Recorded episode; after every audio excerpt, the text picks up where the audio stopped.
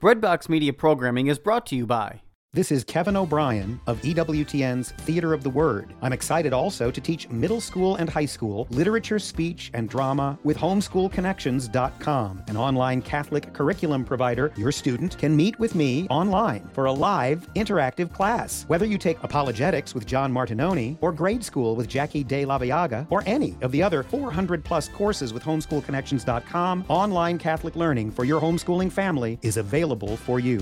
This episode is brought to you by Hallow, the number one Catholic app. Hallow has 1,000 audio guided prayers and meditations for you to deepen your relationship with God. To listen to all of the Hallow meditations for free for 30 days, head to hallow.com slash breadbox.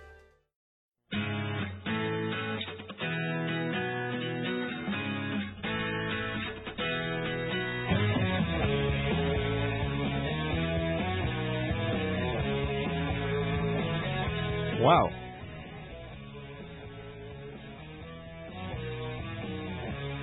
Finally on. My fellow truth seekers, welcome to Beneath the Surface, where faith and reason meets, where truth, life, and love are one, bringing a little sanity into our age of insanity, a little life into our culture of death. Thank you for hanging on tonight. We are live here, usually from 10 to 11 because of extenuating circumstances. We're starting a little late, and we will probably end also a little late. But we do still have a wonderful, wonderful show for you tonight. And that is because we have a wonderful guest that's going to be joining us very shortly via the telephone, Dr. Janet Smith. And uh, she is the creator of the talk Contraception Why Not, which went viral even before the internet was around by way of CD, cassette, and pamphlet. And she's the author of the bombshell book Humanae Vitae A Generation Later, which was written for the 25th anniversary of Humanae Vitae back in 1991. And for those of you who are not Catholic or do not know what Humanae Vitae is, we will talk about that and why it's so important to, to everybody in our day and age. And uh, Dr. Smith is also the professor of theology, uh, moral theology at Sacred Heart Major Seminary in Detroit. Internationally renowned and one of the more important authors and speakers of our day. Did I do her justice? John Tudoris, who is beside me in the studio. Almost, you forgot one thing. She also also teaches, I think, a class at my school, which is Holy Apostles. Oh, she teaches at your school also. Yeah, it's uh, online adjunct, but yeah, Wow. Well, did you have a class with her? not yet. Not yet, but you hope to. perhaps You were in the master's uh, program of philosophy, and uh, now you are starting the master's in theology over there. correct. Correct. My concentration will be uh, dogmatic theology. So if I have room in the electives, uh, then yes, absolutely. Okay. Fantastic. You ready? You ready to have her? Oh yeah. All right, let's do it. Dr. Janet Smith, are you with us? I am finally. My apologies. Oh, and ours too. Actually, there was a, uh, a minor league baseball game on this radio station right before, so we were going to start about five or ten minutes late anyway. But thank you very much for joining us. It's an honor to have you. It's good to be here. Great. Now, you, as I as I introduced you, you uh, you have a name, of course, for uh, being a uh, staunch defender of the Catholic Church, of Pope Paul VI, and the Church's teaching on contraception. And if I could, if I, if we could take the hour here to do the first half on how contraception has affected us and our world today, and maybe the second part on Humanae Vitae itself. Does that sound okay? It's fine with me. Fabulous. Um, okay, let's see. Contraception is. Um, why don't we first begin with how it affects women's health? Yeah. That's an excellent question. And it's amazing how few women know uh, what is really happening to their bodies when they're taking any of the hormonal contraceptives. And these, any of the chemical contraceptives, Norplant, Yaz, the um, the pill, uh, all use hormones, synthetic forms of the natural forms of hormones that women have in their bodies. Our hormones are very much a part of us. I actually have a talk that's called Hormones Are Us. And a woman has a very complicated cycle actually. She has four every woman have, have we have four major um, fertility hormones. Two of them help us to ovulate every month and two of them build up a nice surface in the uterine wall, in the endometrium, Yep. that's going to receive any new little baby who is conceived. And if you had a chart in front of us, you would see that this is like hills and valleys, and they crisscross during the month. And any woman, really, and most women can sense this, we're different chemically every day of the month. we're not the same person. And I always make the joke that we don't know who we are until we talk to somebody, and it's usually some male. And we won't know whether we're the sweetest person on the face of the earth or possibly a real shrew. And it's And really a chemical matter. And this is why, for tr- traditionally, there's been a joke about you know um, about the uh, women changing their mind all the time and all that kind of stuff because they are hormonally hormonally different every day. We are hormonally different every day of the month, and men are hormonally exactly the same every day of the month. And so, if you wonder why men are the same yesterday, today, and tomorrow, and women are incredibly Complicated. complicated, exactly. yeah. So that these hormones are very important for women in many respects. They, I'll talk a bit more about that later. But what the what researchers discovered was that a way to help a woman be infertile uh, would be to suppress her fertile hormones, the hormones especially that cause her to ovulate every month. Because if a woman doesn't ovulate, she can't get pregnant. If there's no egg there to be impregnated by a sperm, Yep. again, she can't get pregnant. So what they've done is they put they've put into a woman's body the hormones that are present when she's pregnant, not the real hormones, synthetic forms, Right. artificial forms, steroids. Actually, these are steroids that they put in a woman's body. She takes a pill every day, or she uses some other form of chemical contraceptive, and she's suppressing her normal uh, hormones. She's not in any normal state. A woman is either supposed to be going through fertile cycles or be pregnant during the fertile phase of her her life. And this makes And her the- body think it's pregnant. Is that it? It's a what? This um, it makes the body think it's think it's pregnant. pregnant. It's kind of a woman's in a state of pseudo pregnancy for the period of time that she and she's using any chemical contraceptives. She's not in any normal state, and okay. so these um, hormones have all sorts of effects on women. That the minor these are considered by minor by doctors that a woman has um, more irritability, is more prone to depression, has a, a greater uh, chance of weight gain, and Mhm. has a lower libido, all right, a lower sex drive. So a woman is taking the chemical contraceptives, one supposes, to enable her to have sex, but it reduces her sex drive, Why is that? right? Uh, because a woman has a lower sex drive when she's pregnant. Ah, Evolutionarily speaking, there's no there's no need for a woman to have a desire to have sex because a desire to have sex, as far as evolution is concerned, is a desire to propagate the species. But if you're already pregnant, there's no no need for that. Is it also true that it it creates an imbalance in the pheromones and men are not as attractive to them at that time and they're not attracted to the right kind of men when they're in that state?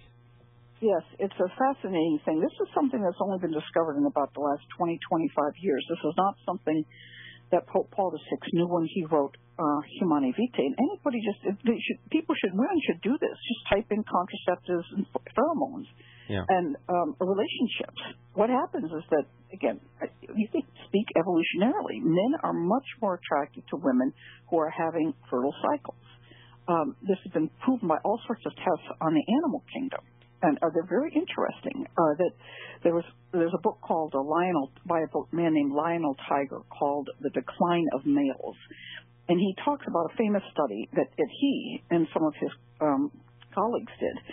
To they had a group of monkeys on a island, and the the chief monkey that they named um, Austin had three chose three of the female monkeys to be his exclusive sexual partners Okay. and then they gave a shot of Depo-Provera to the females, and Austin lost all interest in the females.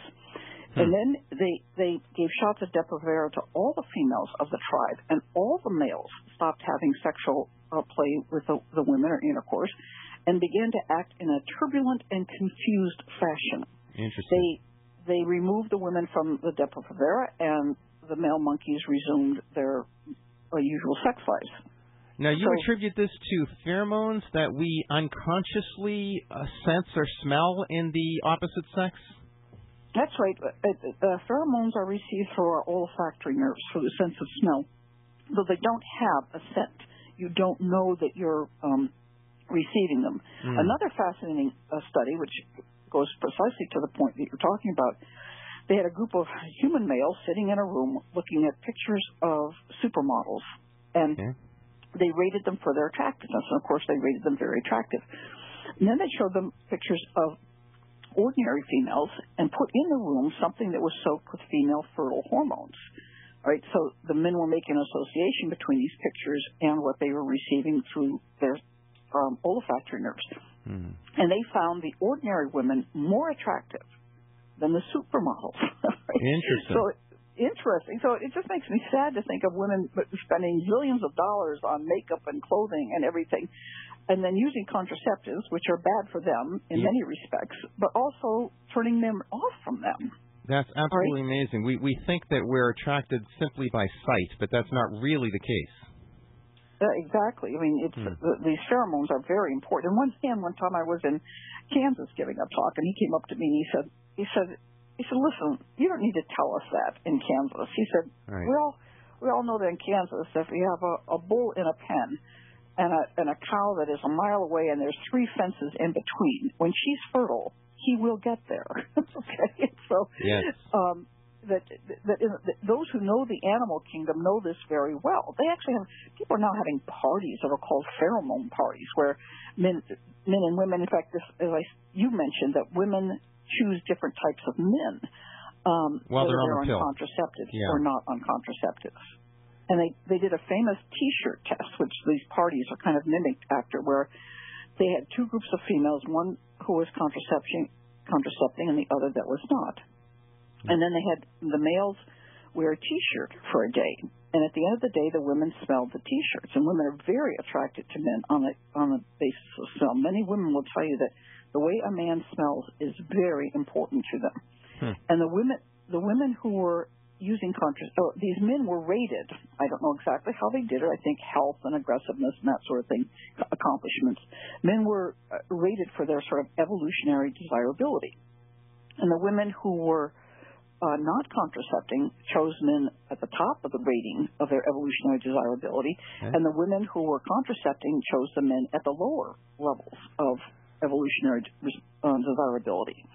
So, uh, you know, our bodies are designed to help us, strangely enough, make good choices. And there's even evidence Yeah. that if um, that women who are not contracepting are more likely to choose men with whom they can reproduce, right? That they're going to have a higher possibility of fertility, of, of having children Hmm. uh, with men. So that, and there's many other studies uh, that are fascinating now that um, women who use contraception are more suicidal. Um, that's partly the depression, I'm sure, that comes with um, the hormones.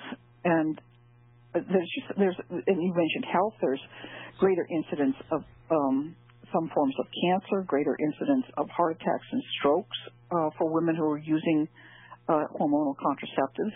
I'm always talking about the hormonal contraceptives. Of course, the the big other contraceptive is um, the condom, which actually deprives women of something that's very important in in sexual intercourse, which is the the um, male semen contains in it proteins that a woman's body can absorb, Hmm. and that when she absorbs those, she has a better sense of well-being. Yes. Right. So, so there's all these interesting There are a lot of chemical about that. factors that. we're interfering with um, Right. by using uh, contraceptives. If I could just go back a, a half a step, um, are you saying to you know to just to clarify that women who are on the pill generally, as studies indicate, they would generally be more attracted to uh, men that aren't as uh, procreatively um, uh, suited for them. More like That's right. more That's like right. family members rather than spouses. Well, they say they're, they're it may, people have done this by looking at movie stars. They've done Yeah. a study of, of male movie stars over decades, and that show that before the pill appeared, it was much more masculine men, John Wayne and, and Yeah. um, you know Right. his sort, uh, very masculine men who were movie stars, and now they say there's kind of wimpy movie stars, uh, uh, Johnny Depp and even Brad Pitt at times. So the, the look is is not a really really strong masculine look. And that brings us to another question here relating to the environment. Um, I'm sure you've heard of um, all of the uh, the hormones uh, and chemicals that go into perhaps our drinking water.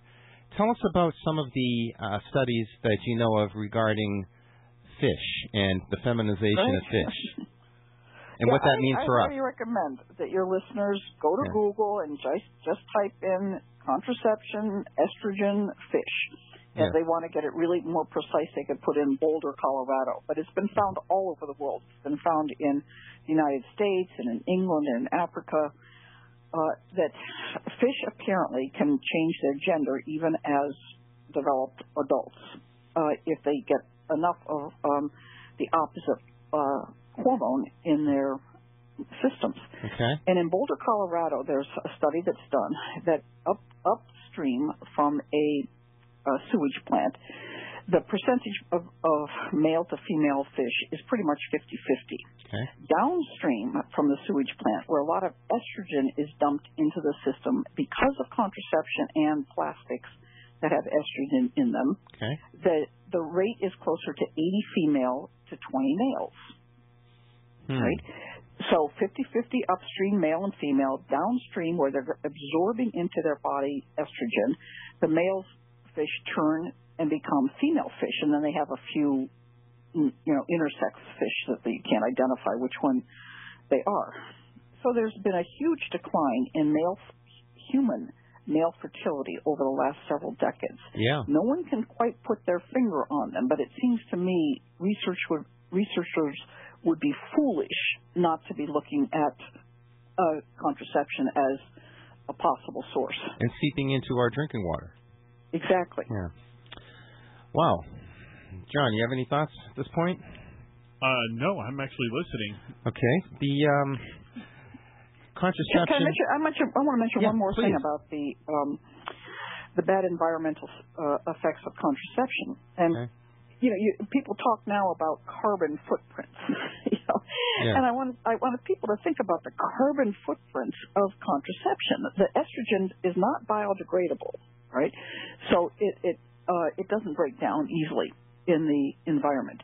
And then you think of all of the packaging, like for condoms, and you, know, you can look on again Google Images and just look at put condoms and beaches and places like that, and just there's condoms everywhere and plastics that that um, again contraceptives are chemical contraceptives are packaged in. So there's all sorts of ways in it in which it's very environmentally um, unfriendly.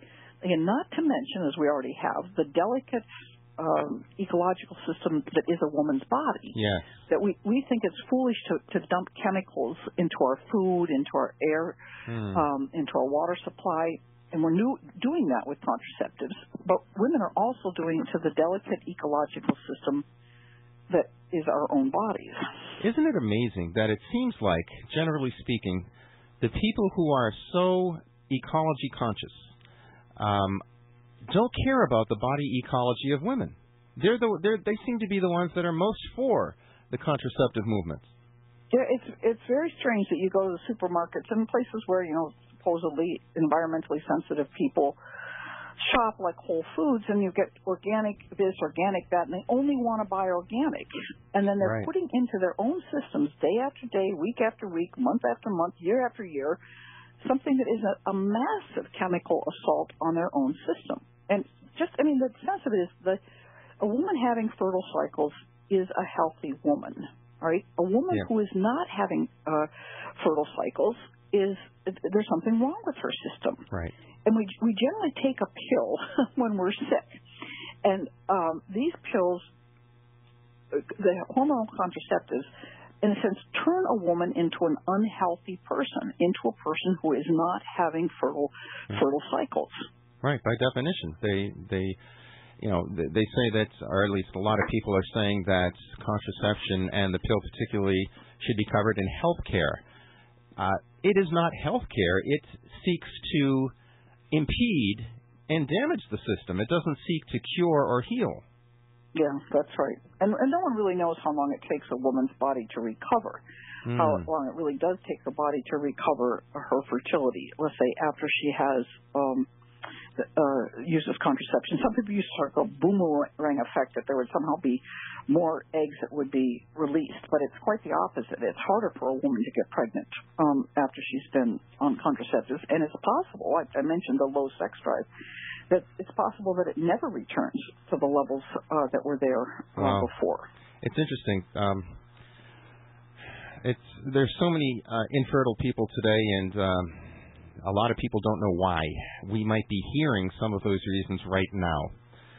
I, Well, some of it, some of the, there's other influences of contraception on the, the phenomena of infertility. Hmm. Women are much more fertile in their 20s than in their 30s, Yes. and women are are delaying uh, childbearing until their 30s. So they already have a great reduced fertility, natural fertility, by the time they hit um, their 30s. Another is that, that people are engaging in sex outside of marriage and they're acquiring sexually transmitted diseases. And sexually transmitted diseases uh, can cause lesions in a woman's Hmm. system, in the fallopian tube, in the uterus. And if the new embryo should find itself wanting to um, implant uh, in, in somewhere in the uterus, it may not be able to because of some scar tissue uh, that is there. And so there's there's different ways in which um, contraception facilitates yes. um, in, infertility. And of course, contraception, uh, you know, the contraception revolution, commonly known as the sexual revolution, really inaugurated the premarital sex culture that you're talking about right now. So, of course, uh, contraception is involved in this. Let me just give our phone number here 978 454 4980. If you want to um, talk with Dr. Janet Smith tonight, uh, for uh, 978 454 4980 is our phone number here at BTS Radio. Paul Morano with my uh, in studio um, co host John Tudor is tonight. On again with Dr. Janet Smith. And we have actually a phone call. Laurie from Burlington. Welcome to Beneath the Surface. Oh, hello. Thank Oh. you, uh, Dr. Smith, for um, for your insight, and Paul for having her on the show. It's great. It's awesome. Yeah. What do you got?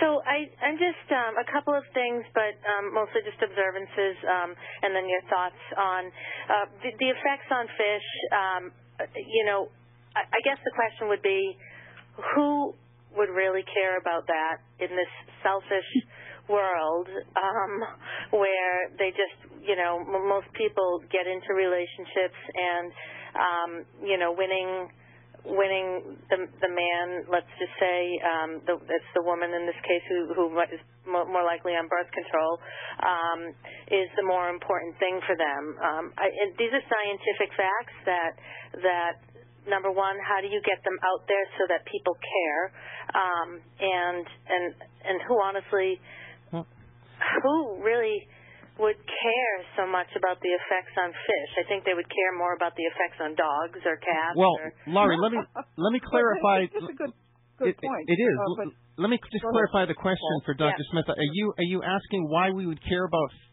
fish? I mean, well, the, know, the I point. I, th- no, I think mean, the point- It's, it's deeper than that. the but point Dr. Smith like, was how making. do you make this an important fact? that if if fish are being affected, then human males too are maybe there's a high chance but, that but they're being affected. So, I mean, I I understand your point. I, Yeah. I'm not I'm not certain that w- that argument alone would be sufficient to convince anybody not to contracept.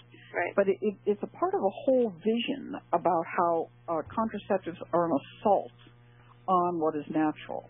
All right, and it has very bad consequences. I mean, you, you, and, uh, I can't imagine convincing any single person, but I know there's all sorts of people who are worried about the environment, and there's actually whole fish populations in danger of dying out right. um, because of this. And so when we talk about the, the necessity of preserving species, et cetera, et cetera, you want to say, well, we've got to take, some, we, we can't just sort of put this off and say it's of no importance, but it's just to get people to understand that we're dumping chemicals um, into the environment. And one of those environments is a woman's body. And we're, many of these women are very careful, again, about buying organic vegetables, organic fruit, because they realize that putting alien chemicals in their body can cause all sorts of damage, cancer among them. Well, that's exactly what the, uh, the chemical contraceptives do. Mm. Yeah, I am, and I, I'm not going to uh, get me back on track if I if I get off topic here, but but um, you know, if they care so much about those things, and understanding that you know some contraceptions can also cause um, abortion. I, I'm literally sitting here watching television, and on national ABC television, that I forget what the ad was, but it's about oh if you forget to take your your pill before then you can take this within three days afterward and you won't have any worries. And i'm thinking to myself what are they saying here? You know it's it's it's killing it's potentially right killing what has already formed in this case a baby. So if people care so much about those other living creatures that's great education but how do you educate them on on you know, the potential killing of an actual baby inside of them just from taking contraception. Right, and, and the, the spectrum of women that, that need to be convinced is huge. Um, mm. But for instance, among um, evangelical Protestants, many of them are profoundly pro-life, but not opposed to contraception. But when they hear um, that contraception can cause early term abortions, then all of a sudden they, they say, wait a second, we need to rethink this. Mm. And so there might there be, might be a whole lot of women who again could care less. They're already pro-abortion. It doesn't bother them that contraception causes an early term abortion. But there are a lot of pro-life people who are using contraception, and if they knew that about it, it would make a difference. And it's important again to understand how that happens. Uh, one of the ways it happens is by, so I mentioned earlier, women have these various uh, hormones in their bodies, and one set of hormones uh, thickens every month the endometrium in a woman's body that is going to be the new home for any conceived, new, newly conceived human being. And if she's using a contraceptive, uh, that can thin that uterine wall. It doesn't turn out to be the nice, thick, rich uterine wall that a baby can implant in. And so the she may be conceiving and not even know that she's conceiving and flushing out that new little human being or embryonic human being um, in, in the course of bleeding. Without even knowing it, that she was pregnant at all. Not, not even yeah. knowing that she uh, she was pregnant. Now you're talking about the the morning after pill, which can work in two different ways. It depends on when a woman takes it. There are there are if a woman has not yet ovulated, um, those a massive dose of hormones might might serve to um, prevent her from ovulating. Mm. And if she's pre- she doesn't ovulate, she can't get pregnant. But there's and there is a debate how it works if it's post ovulation. And there, again, there's only a short period of time. Uh, a woman only gets can get only pregnant for only 12 hours a month. An egg right. lives in her body for only 24 hours, and there's only a 12 hour period where she can get pregnant. But if she has gotten pregnant, and some there's again a debate about this, but there are many uh, good uh, scientists who think that if she takes one of those massive doses of hormones after she has conceived, it could in fact um, harm the embryo itself or again attack the endometrium. Nobody quite knows how it's all working, but it's it's perfectly uh, plausible within the science of what we know about how these chemicals work on a woman's system that they that in fact may be happening. Okay, well, it's um, I'm gonna I'm gonna sign off now and continue to listen. Um, I think that's something that science mm. will figure out uh, eventually, and probably soon, because they seem to be able to figure everything else out. If only people would listen. and, and Laurie, it is it, yeah. it is hard to do because yeah. you, you really can't sort of go into a woman's body and look at that happening. Right. Um, so anyway, it's it's but it's all sorts of theories are, are out there. There's a National Catholic Bioethics Quarterly a couple years ago had a series of articles, both by very faithful Catholics, some who think that the morning after pill does operate as an abortifacient, and others saying that it doesn't. But we do know that the hormonal contraceptives that most women take um, can be an, order, uh, an abortifacient by thinning the endometrium. Thank you, Laurie, and uh, spread the spread the truth. Absolutely. Thank you. I'll Thanks keep, for calling. listening. God bless. You too. All right. 978-454-4980 is our phone number. We're talking to the great uh, Dr. Janet Smith, author of Humanae Vitae, A Generation Later. and of the uh, of the talk um, contraception, why not? And she is giving some uh, a whole slew of um, reasons why not, um, and all of them so far have been non-religious reasons. Uh, because um, you know, if something do- is unnatural and it does violate natural law, it is going to violate our own human nature, and obviously nobody can become happy doing that. It looks like we have another phone call. You want to take another one, Dr. Smith? Sure. Are you there? Fantastic. Yes. Kath- Kathleen from Hudson, you're on beneath Yes. the surface. Hi, Janet. It's so nice to hear you on the phone locally. Thank you. um, yeah, I was just okay. I think this is a common. Um, I don't know what what to say. A common narrowing um, that occurs in our society about the word contraception. I realize that most people use hormonal contraception, or at least that's what I think is true. Mm-hmm. mm-hmm. Um, but there are a lot of other forms of contraception, and I'm just wondering, um, you know, like your your um, CD is contraception, why not?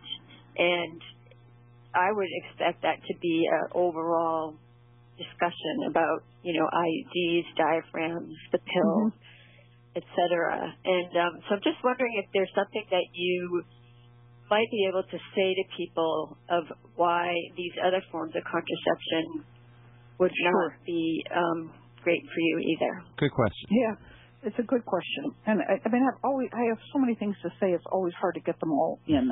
Yes.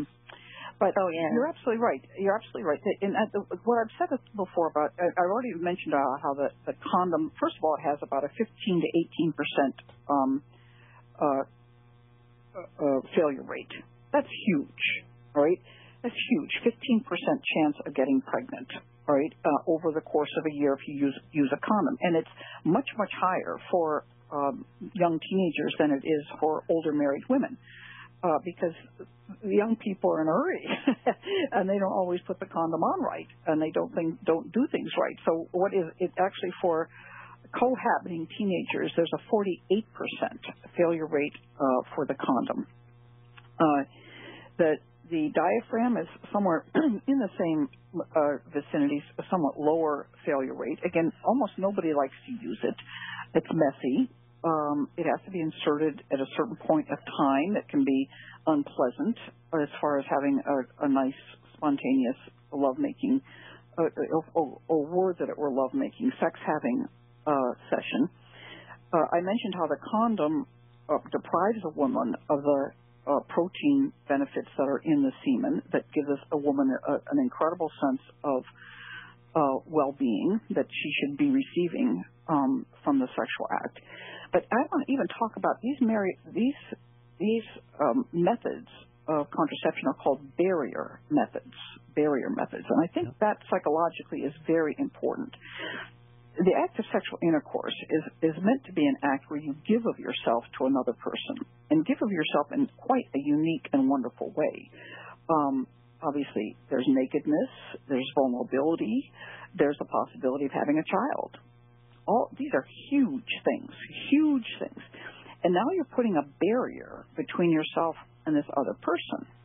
And if it is a person you love, it's why would you want a barrier put in place? In fact, you know, it, it just sounds like, and even spermicide, a spermicide is used when you're using a, a diaphragm, and a spermicide is something that kills the sperm. So it's, there's, there's, it's against the beginning of a new life, a new you and me a new something that we could bring about that nobody else could bring about. Something hostility that's written right into contraception. The IUD is, I mean, most of you even look at them, they're they're you know gnarled little metal little things that a woman puts in her body, and many places have been um, for periods of time outlawed, outlawed because of the perforations that a woman can have by putting one of these in her uterus. Uh, babies have been born with an IUD in their arm um, again, they work by creating kind of a hostile environment in the uterus. And again, there's a debate whether that hostile environment is hostile to the sperm or whether it's hostile to a new fertilized human being. Likely both. All right. So the word hostile is very important there. If you read about the IUD, it, it's described as something that creates a hostile environment. You say, why are we having a hostile environment when we're in? Why are we trying to create a hostile environment in this incredibly intimate, what should be a love-making act? So those those are the major objections to um, the, the barrier methods is that they are have a, a, a alarmingly high um, failure rate, and they defra- deprive women of something that women this condom does of something that she should have, and they actually express hostility. And they impede union, and they don't speak the language of love, do they? Yes, we haven't really gotten there, but yes, that's I'm, I'm staying on a very physiological basis here. Uh, are you all set, Kathleen, or I am. Thank you very much. I'll continue to listen. Thanks a lot. God, thank for you. calling. God bless. Bye. Nine seven eight four five four forty nine eighty again is the BTS hotline. Paul Morano here with uh, John Tudors in the studio, talking with Dr. Janet Smith um, of Humanae Vitae fame, and we'll get to Humanae Vitae in a moment. But John, did you have something to say? Like, yeah, actually, uh, one thing that struck me through this all is that why is it that so many people are seem to be, despite all the negative effects of contraception on women and what it does to the relationship between the woman and the man, and consequently the family. Uh, why why do people still do so? And then you look at sports, for example, and and people uh, they lampoon anyone who's taking performance enhancing drugs, right?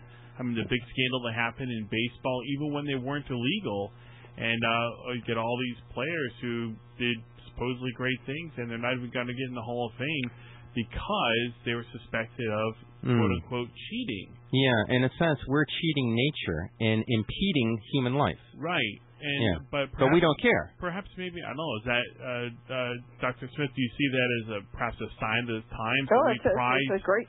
sports great over the fundamental nature of the family? It, well, we can get to that, but just uh, what you're saying about males and steroids, really, it's not just that they're cheating, all right?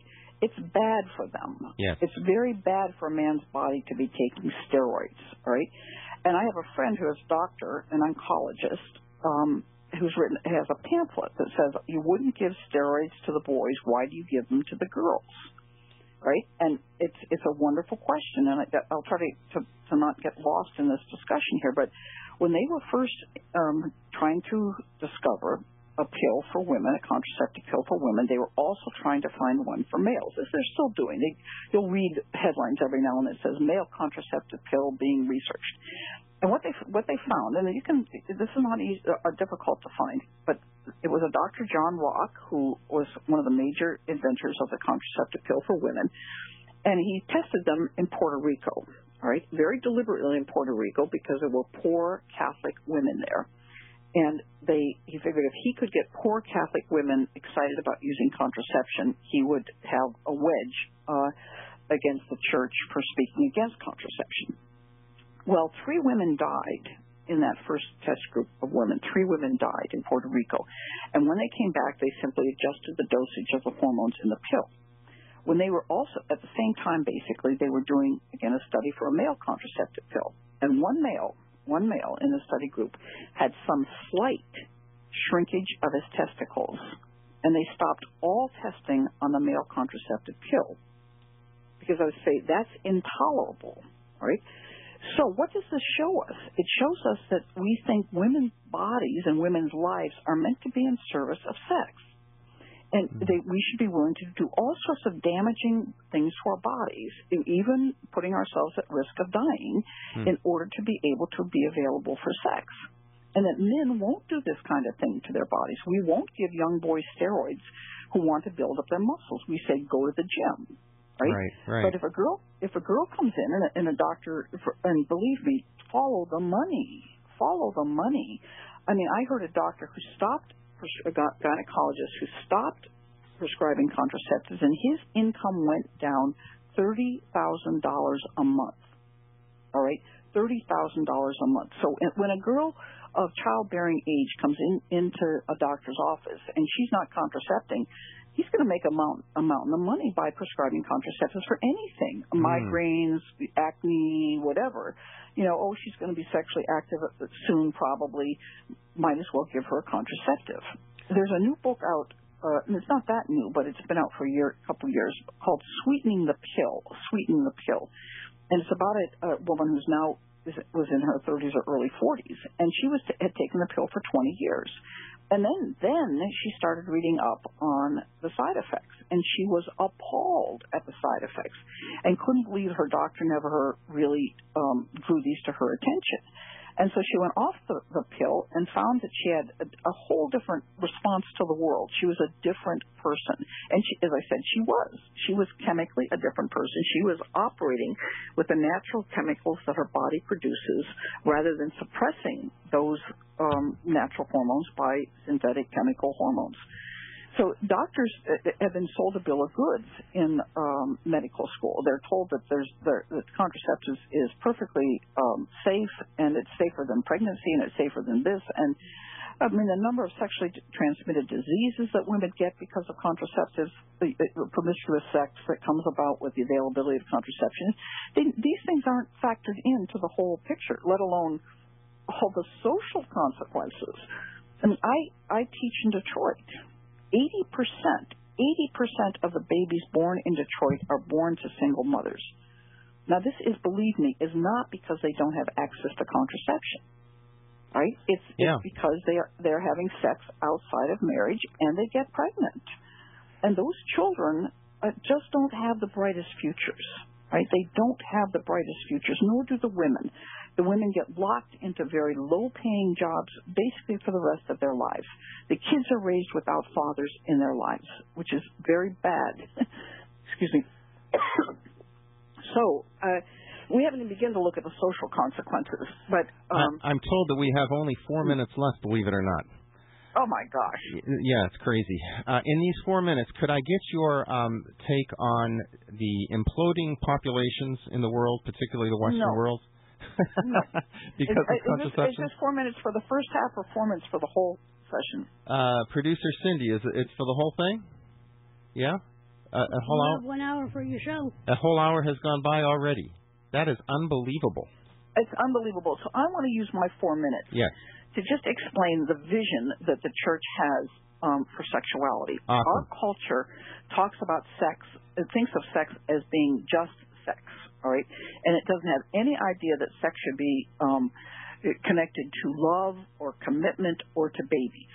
All right, they think that love, commitment, and babies are something entirely different from sex.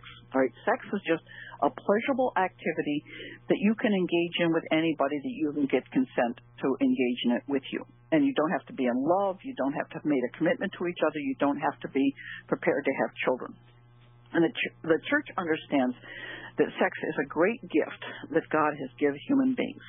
And it brings with it, it brings with it great a, great joy and a, another great gift, which is the possibility of children. That God made the whole world so that as a support system for human beings, and he, the, the, uh, the soul of every human being is destined for an eternal union with God. And God wants babies, all right? So He's given, that He's tied together this great physical attraction that male and female have for each other. Not only physical, but psychological and spiritual. We want someone of the other sex who is going to make us whole in a way, bring something into our lives that we can't bring ourselves. We can't make a baby by ourselves. We can't, a woman can't have in her life what a man can bring, nor a man can have what a woman can bring. But especially what they can bring to each other is a child. And this is a, it's a gift that God gives to them that God wants given back to them. So every time a couple is engaging in an act of sexual intercourse, especially during the fertile time, they are essentially sending out an invitation to God to create a new human being. Which it can only come if God does that. God creates every human soul. So that's that's the heart and soul of what the church is talking about when it says that contraception is violates the unitive and the procreative meaning of the sexual act. It's reduced sex to just sex as saying that it has a spectacular larger meaning. It's interesting. A lot of people think contraception simply impedes the procreative meaning of sex. I think what you're also saying is that contraception impedes the unitive meaning of sex. Real union doesn't really occur with contraception. Well, a momentary union occurs, a, a, a, a, union that is as long as the sexual act itself, Yeah. which is can be very momentary. Um, and people get up and they leave and they go off and never see each other again, don't know each other's last name. But an act of sexual intercourse that is open to the possibility of children, it says something. Again, it's a language. It says what what's it, sex says. I I find you very attractive. I'd like to experience this great pleasure with you and, and, and give you great pleasure. It also says, I love the way you're I love the way you walk and talk and your your laugh and and uh, your values. And I'm I, I- I'm open to children with you. And what does that mean? If you say I'm open to children with another person, what does that say? I'm open to spending my whole life with you. And I want you to be the father or the mother of my children. That's the most most affirming thing that anybody can say to anyone else. And it's interesting how the contraception revolution not only has caused uh, the abortion culture we have, but also the divorce culture, unfortunately. Yes, exactly. Looks like we're out of time, Dr. Janet Smith. It was uh, a great pleasure having you on, though. We'll have to do it again and spend the whole hour on the teachings of Humanae Vitae rather than the physical and social consequences.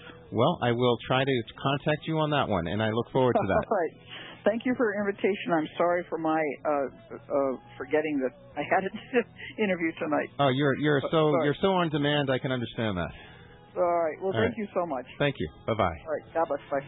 Thank you, everybody, for listening to Beneath the Surface here at WCAP. Paul Morano signing off with uh, my co-host John Tudoris, and we will see you again next week, same time, same channel. Are you looking to serve God and society? Consider putting your gifts to work as a lawyer. Ave Maria School of Law has been educating faith filled lawyers for over 20 years. Ave Maria School of Law is committed to training lawyers to use law appropriately around the moral issues of our time. Visit avemarialaw.edu to learn more about integrating your faith with a law degree.